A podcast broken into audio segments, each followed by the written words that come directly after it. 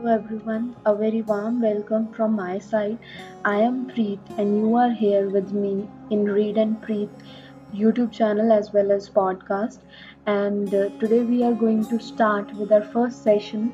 And uh, the book we are going to read is Think and Grow Rich, which is written by Napoleon Hill, and it is the best book I think in the whole world to go with first attempt because um, it this book is very interesting and uh, provides simple principles who, with which one person can enhance their knowledge as well as achieve success very precisely and within the time period.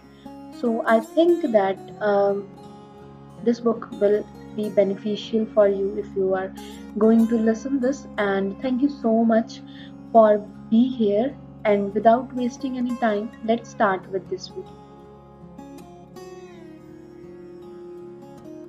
So basically um, there are 15 chapters and we are going to cover one by one. So don't skip any of the chapter otherwise you will lose one principle which is quite precious for you right? And the chapter number one is introduction the man who thought his way into partnership with Thomas A. Edison. Okay, truly, thoughts are things and powerful things like that when they are mixed with definiteness of purpose, persistence, and a burning desire for their translation into riches or other material objects. A little more than 30 years ago, Edwin C. Barnes discovered how true it is that men really do think and grow rich. His discovery did not come about at one sitting. It came little by little, beginning with a burning desire to become a business associate of the great Edison. One of the chief characteristics of Barnes' desire was that it was definite. He wanted to work with Edison not for him. Observe carefully the description of how he went from about translating his desire to into reality and you will have a better understanding of the 13 principles which led to riches. When this desire or impulse of thought first flashed into his mind, he was in no position to act upon it. Two difficulties stood in, in his way. He did not know Mr. Edison and he did not have enough money to pay his railroad fare to Orange, New Jersey. These difficulties were sufficient to have discouraged the majority of men from making any attempt to carry out the desire. But this was no ordinary desire. He was so determined to find a way to carry out his desire that he finally decided to travel by blind baggage rather than be defeated. To the uninitiated, this means that he went to East Orange on a freight train. He presented himself at Mr. Edison's laboratory and announced he had come to go into the business with the inventor. In speaking of the first meeting between Barnes and Edison, years later, Mr. Edison said he stood there before me, looking like an ordinary tramp but there was something in the expression of his face which conveyed the expression that he was determined to get what he had come after. I had learned from years of experience with men that when a man really desires a thing so deeply that he is willing to stake his entire future on a single turn of the wheel in order to get it, he is sure to win. I gave him the opportunity he asked for because I saw he had made up his mind to stand by until he succeeded. Subsequent events proved that no mistake was made. Just what young Barnes said to Mr. Edison on that occasion was far less important than that which he thought. Edison himself said so. It could not have been the young man's appearance which got him his start in the Edison office, for that was definitely against him. It was what he thought that counted. If the significance of the statement could be conveyed to every person who reads it, there will be no need for the remainder of this book. Barnes did not get his partnership with Edison on his first interview.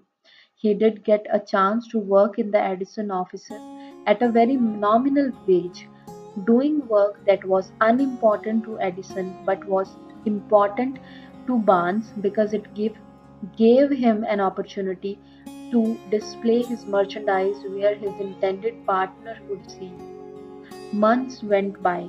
Apparently, nothing happened to bring the coveted goal which Barnes had set up in his mind as his definite major purpose. But something important was happening in Barnes' mind. He was constantly intensifying his desire to become the business associate of Edison. Psychologists have correctly said that one when one is truly ready for a thing, it puts in its appearance. Barnes was ready for a business association with Edison. Moreover, he was determined to remain ready until he got that which he was seeking. He did not say to himself, Ah, well, what's the use? I guess I'll change my mind and try for a salesman job. But he did say, I came here to go into the business with Edison and I'll accomplish it this end if it takes the remainder of my life. He meant it. What a different story men would have to tell if only they would adopt a definite purpose and stand by that purpose until it had time to become all consuming obsession. Maybe young Barnes did not know it all the time, but this bulldog determination, his persistence in standing back of a single desire, was destined to mow down all opposition and bring him the opportunity he was seeking. When the opportunity came, it appeared in a different form and from a different direction than Barnes had expected.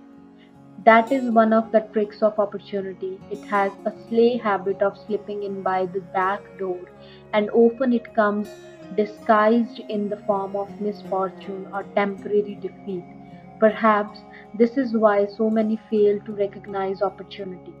Mr. Edison had just perfected the new office device known as that time as the Edison dictating machine, now the Ediphone.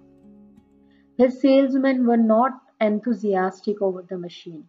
They did not believe it could be sold without great effort. Barnes saw this opportunity. It had crawled in quietly, hidden in a queer looking machine which interested no one but Barnes and the investor. Barnes knew he could sell the thing Edison dictating machine. He suggested this to Edison and promptly got his chance. He did sell the machine. In fact, he sold it so successfully that Edison gave him a contract to distribute and market it all over the nation. Out of that business association grew the love, grew the slogan, made by Edison and installed by Barnes. The business alliance has been in operation for more than 30 years. Out of it, Barnes had made himself rich in money, but he has done something infinitely greater he has proved that one really may think and grow rich. How much actual cash that original desire of Barnes has been worth to him, I have no way of knowing. Perhaps it has brought him two or three million dollars, but the amount, whatever it is, becomes insignificant when compared with the greater asset he acquired in the form of definite knowledge that an intangible impulse of thought can be transmuted into its physical counterpart by the application of known principles. Barnes literally thought himself into a partnership with the great Edison. He thought himself into a fortune. He had nothing to start with except the capacity to know what he wanted and the determination to stand by that desire until he realized it. He had no money to begin with. He had little but little education. He had no influence, but he did have initiative, faith, and the will to win. With these intangible forces, he made himself number one man with the greatest inventor who have ever li- lived. Now, Let us look at a different situation and study a man who had plenty of tangible evidences of riches but lost it because he stopped three feet short of the goal he was seeking. Three feet from gold. One of the most common causes of failure is the habit of quitting when one is overtaken by temporary defeat. Every person is guilty of this mistake at one time or another. An uncle of R.U. Darby was caught by the gold fever in the gold rush days and went west to dig and grow rich. He had never heard that more gold has been mined from the brains of men that than has ever been taken from the earth. He stalked a claim and went to work with pick and shovel. The going was hard, but his lust for gold was definite. After weeks of labor, he was rewarded by the discovery of the shining ore. He needed machinery to bring the ore to the surface. Quietly, he covered up the mine, retraced his footsteps to his home in Williamsburg, Maryland, told his relatives and a few neighbors of the strike. They got together money for the needed machinery and had it shipped. The uncle and Darby went back to work the mine. The first car of ore was mined and shipped to a smelter. The returns proved they had one of the richest mines in Colorado. A few more cars of that ore would clear the debts. Then would come the big killing in profits. Down went the drills, up went the hopes of Darby and Uncle.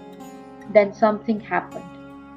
The vein of gold ore disappeared.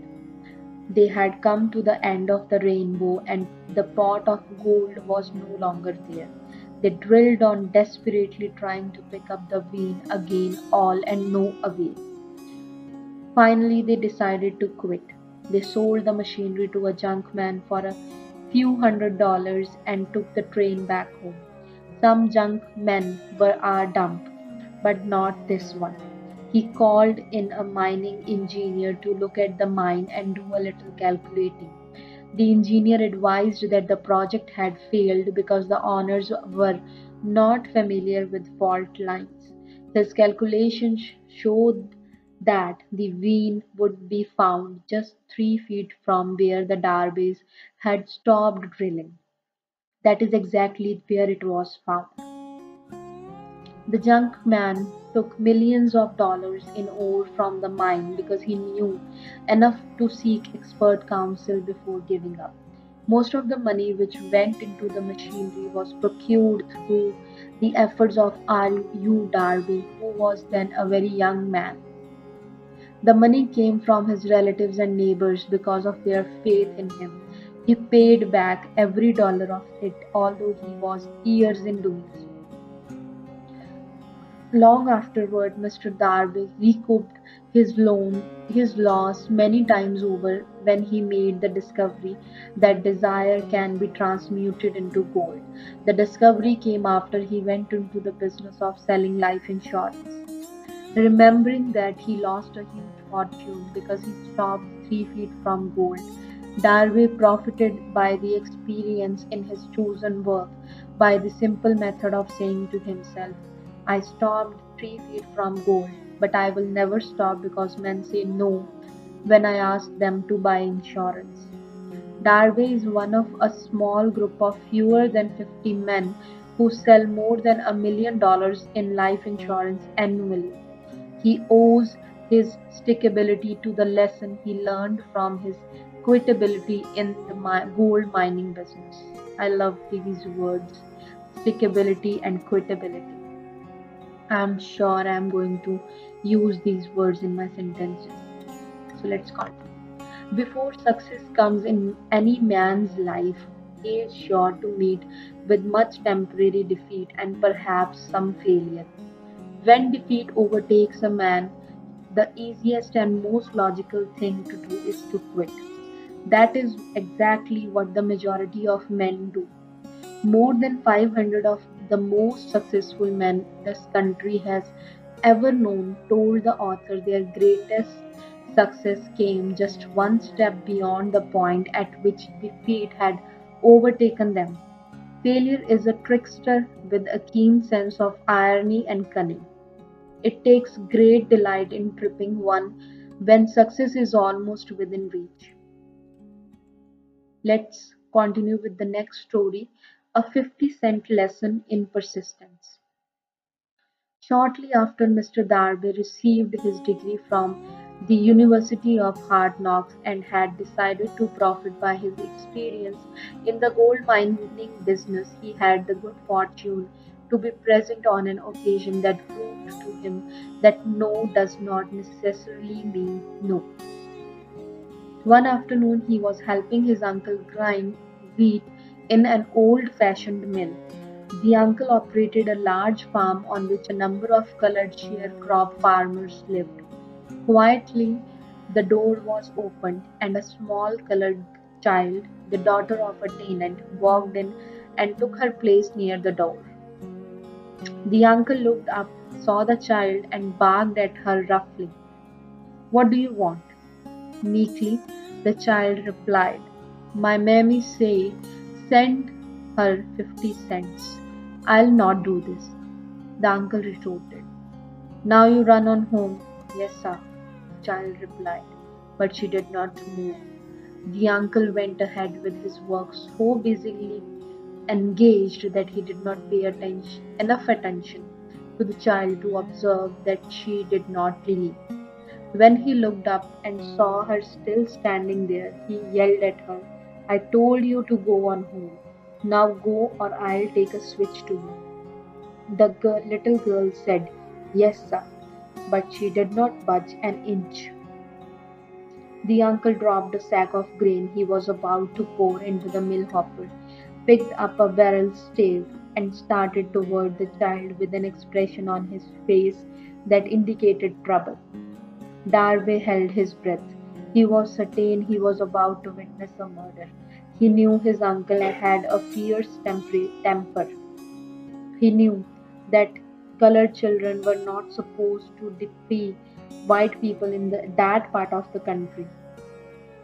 When the uncle reached the spot where the child was standing, she quickly stepped forward one step, looked up into his eyes, and screamed at the top of her shrill voice, My mommy's gotta have that fifty cents.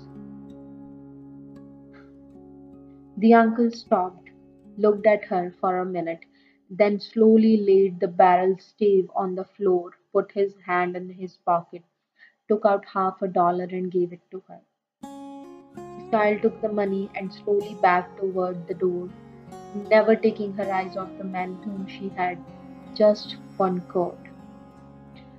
After she had gone, the little uncle sat down on a box and looked out the window into space for more than ten minutes. He was pondering with awe over the whipping he had just taken. Mr. Darby, too, was doing some thinking. That was the first time in all his experience that he had seen a colored child deliberately master an adult white person. How did she do it? What happened to his uncle that caused him to lose his fierceness and become as docile as a lamb? What strange power did this child use that made her over her superior? These and other similar questions flashed into Darby's mind but he did not find the answer until years later when he told me the history or story. Strangely, the story of this unusual experience was told to the author in the old mill on the very spot where the uncle took his whipping.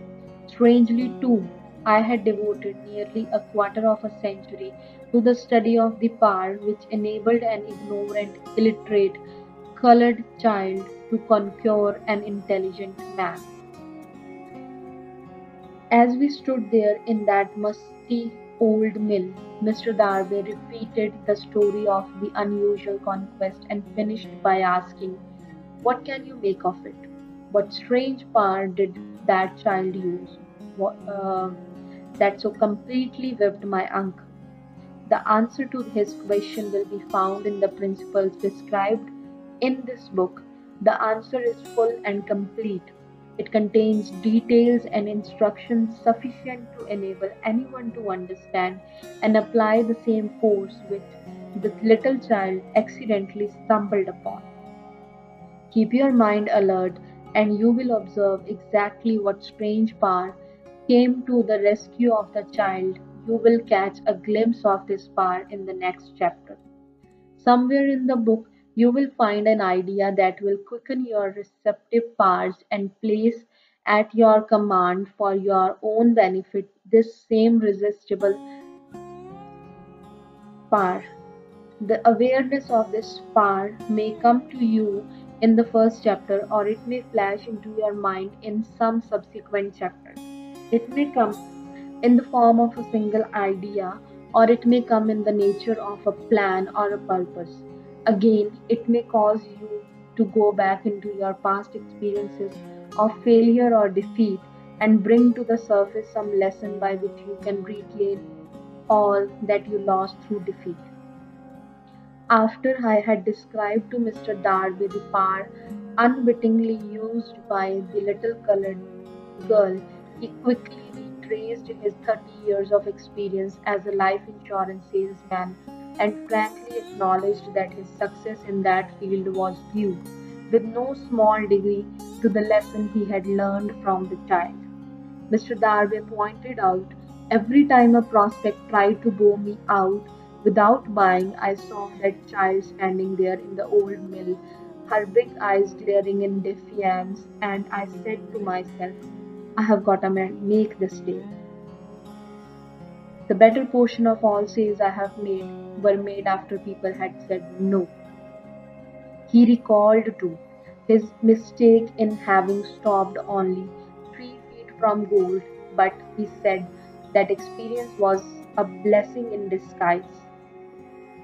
it taught me to keep on keeping on, no matter what, how hard the going may be, a lesson I needed to learn before I could succeed in anything. The story of Mr. Darby and his uncle, the colored child, and the gold mine doubtless will be read by hundreds of men who make their living by selling life insurance, and to all of these, the author wishes to offer the suggestion that Darby owes to these two experiences his ability to sell more than million dollars of life insurance every year. Life is strange and often imponderable. Both the successes and the failures have their roots in simple experiences. Mr. Darby's experiences were commonplace and simple enough, yet they held the answer to his destiny in life. Therefore they, therefore they were as important to him as life itself. He profited by these two dramatic experiences because he analyzed them and found the lesson they taught.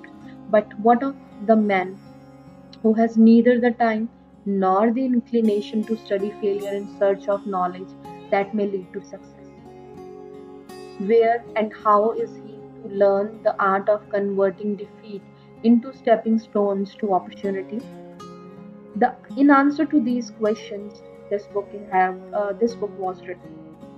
The answer called for a description of 13 principles, but remember, as you read, the answer you may be seeking to the questions which have caused you to ponder over strangeness of life may be found in your own mind through some idea, plan, or purpose which may spring into your mind as you read. One sound idea is all that one needs to achieve success. The principles described in this book contain the best and the most practical of all that is known concerning ways and means of creating useful ideas. Before we go any further in our approach to the description of these principles, we believe you are entitled to receive this important suggestion. When riches begin to come, they come so quickly in such great abundance that wonders where they have been hiding during all those eight years.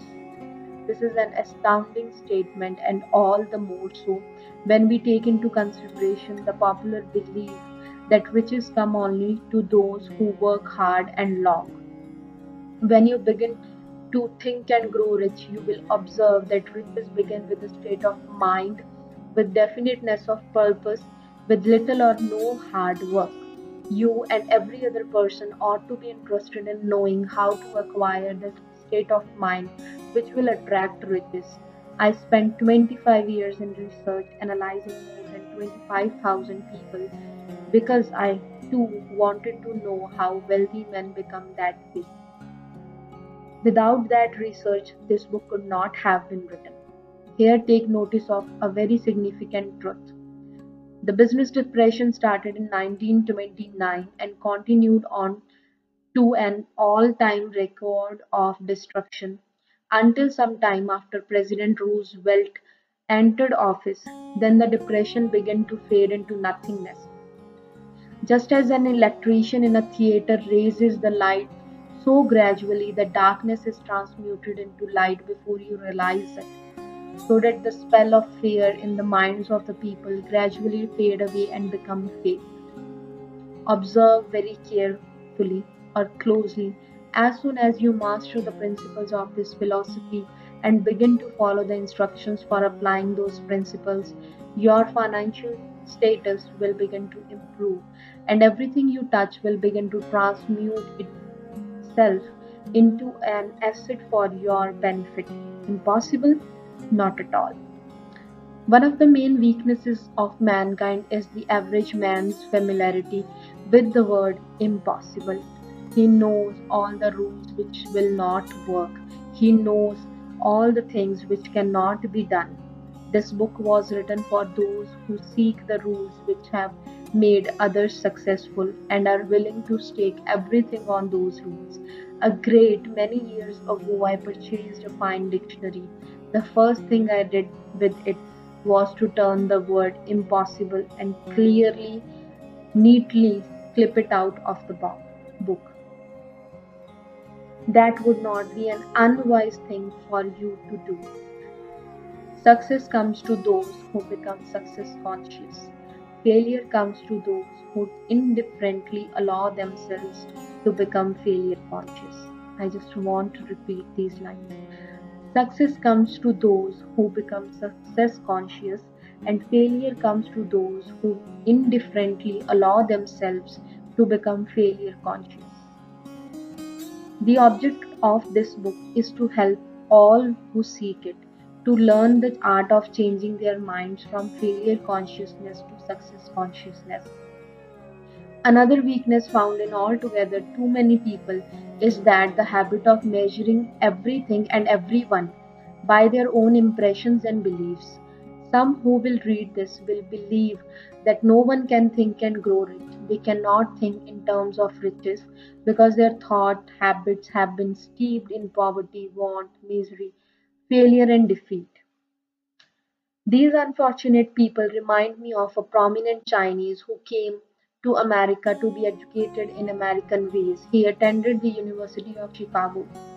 One day, President Harper met his young Oriental on the campus, stopped to chat with him for a few minutes, and asked what had impressed him being the most noticeable characteristic of the American people. Why, the Chinaman exclaimed, the queer slant of your eyes. Your eyes are off slant. What do we say about Chinese? We refuse to believe that which do not understand. We foolishly believe that our own limitations are the proper measure of limitations. Sure, the other fellow's eyes are off slant because they are not the same as our own. Millions of people look at the achievement of Henry Ford after he was arrived and envy him because of his good fortune or luck or genius or whatever it is that they credit for Ford's fortune. Perhaps one person in every hundred thousand knows the secret of Ford's success, and those who do not know are too modest or too reluctant to speak of it because of its simplicity. A single transaction will illustrate the secret perfectly. A few years back, Ford decided to produce his now famous V8 motor. He chose to build an engine with the entire eight cylinders cast in one block and instructed his engineers to produce a design for the engine. The design was placed on paper, but the engineers agreed to a man that it was simply impossible to cast an eight cylinder gas engine block in one piece. Ford said, Produce it anyway. But they replied, It's impossible. Go ahead, Ford commanded, and stay on the job until you succeed, no matter how much time is required. The engineers went ahead. There was nothing else for them to do if they were to remain on the Ford staff. Six months went by, nothing happened. Another six months passed, and still nothing happened. The engineers tried every conceivable plan to carry out the orders, but the thing seemed out of the question, impossible. At the end of the year, Ford checked with his engineers, and again they informed him they had found no way to carry out his orders. Go right ahead, said Ford. I want it and I'll have it. They went ahead, and then, as if by a stroke of magic, the secret was discovered. The Ford determination had won once more. This story may not be described with minute accuracy, but the sum and substance of it is correct. Deduce from it who you, you wish to think and grow rich the secret of the Ford millions if you can. You'll not have to look very far. Henry Ford is a success because he understands and applies the principles of success. One of these is desire, knowing what one wants.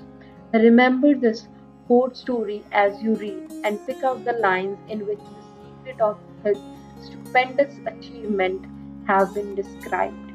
If you can do this, if you can lay your finger on a, the particular group of principles which made Henry Ford rich, you can equal his achievements in almost any calling for which you are suited. You are the master of your fate, the captain of your soul. I am repeating, you are the master of your fate, the captain of your soul.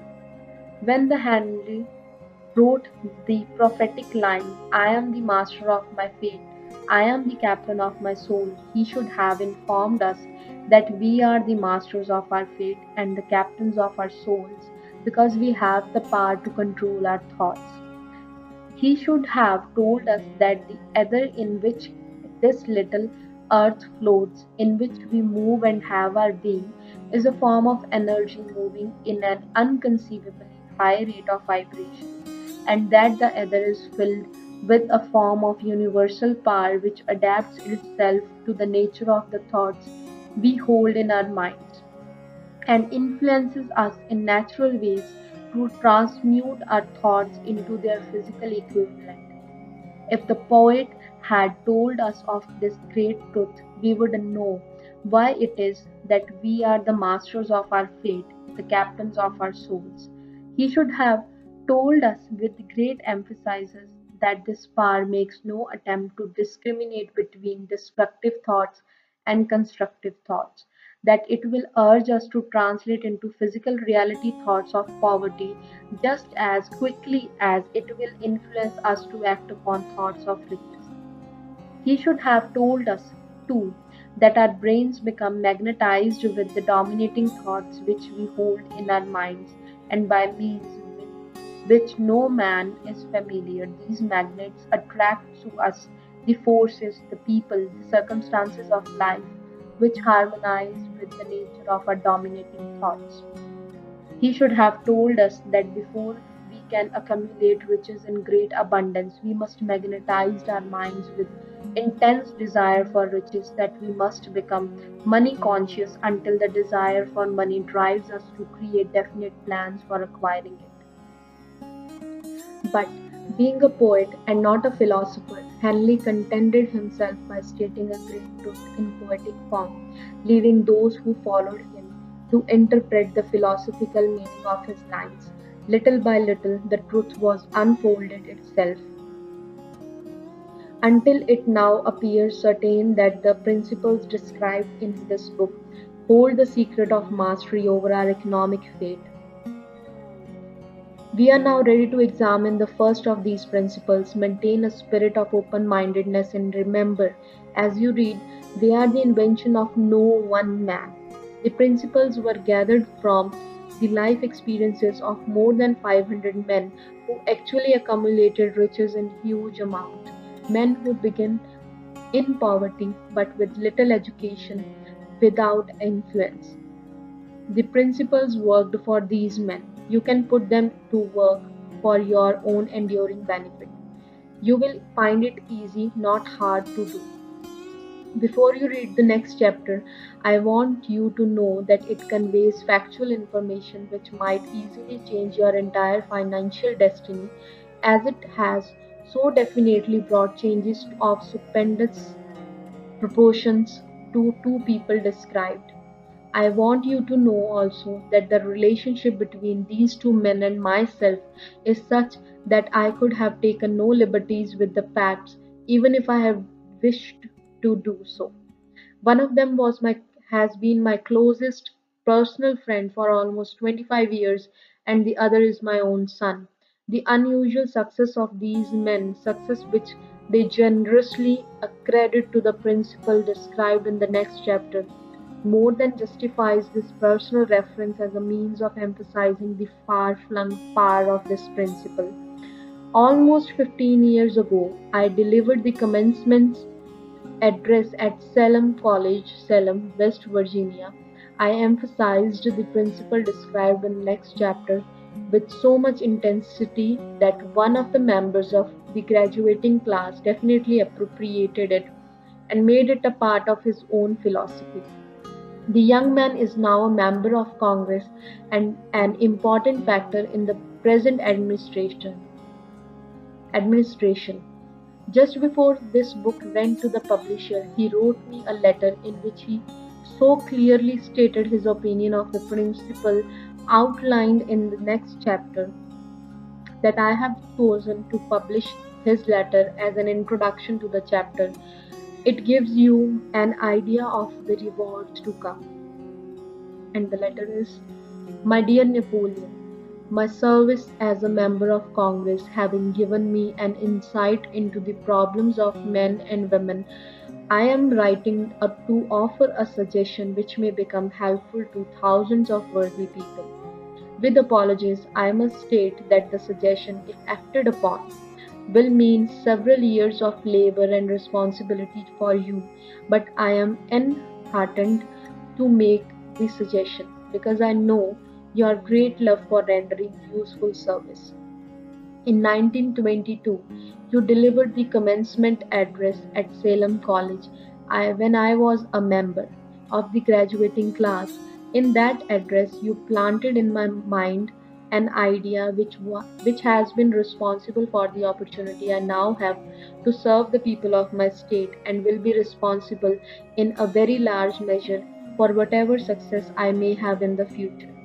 The suggestion I have in the mind is that you put into a book the sum and substance of the address you delivered at Salem College, and in that way give the people of America an opportunity to profit by your many years of experience and association with the men who, by their greatness, have made America the richest nation on earth. I recall, as though it were yesterday, the marvelous description you gave of the method by which Henry Ford, but with little schooling, without a dollar, with no influential friends, rose to great heights. I made up my mind then, even before you had finished your speech, that I would make a place for myself, no matter how many difficulties I had to surmount. Thousands of young people will finish their schooling this year, and within the next few years, every one of them will be seeking just such a message of practical encouragement as the one I received from you. They will want to know where to turn, what to do to get started in life. You can tell them because you have helped to solve the problems of so many, many people. If there is many possible ways if there is any possible way that you can afford to render so great a service, may I offer the suggestion that you include with every book one of your personal analysis charts in order that the purchaser of the book may have the benefit of a complete self inventory, indicating, as you indicated to me years ago, exactly what is standing in the way of success. Such a service as this, providing the readers of your book with a complete, unbiased picture of their faults and their virtues, would mean to them the difference between success and failure. The service would be priceless. Millions of people are now facing the problem of stagging a comeback because of the depression, and I speak from personal experience when I say I know these earnest people would welcome the opportunity to tell you their problems and to receive your suggestions for the solution. You know the problems of those who face the necessity of beginning all over again. There are thousands of people in America today who would like to know how they can convert ideas into money. People who must start at scratch without finances and recoup their losses. If anyone can help them, you can. If you publish the book, I would like to own the first copy that comes from the press, personally autographed by you. With best wishes, believe me, cordially yours, Jennings Randolph.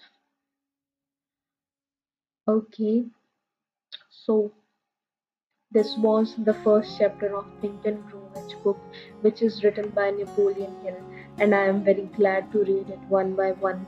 And uh, Thank you so much for listening me and be with me this time on the first session because I know that it takes so much patience and determination to read or to listen the chapter or to listen audiobooks because you might be working, you might be sleeping, or you might be traveling from one place to another place.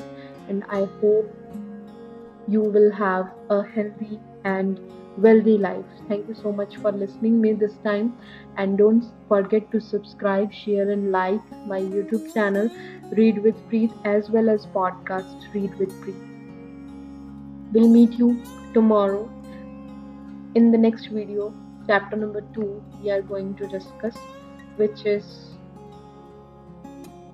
desire the starting point of all achievement. Thank you so much and have a great day or great night or even a great noon or evening as you like. Goodbye.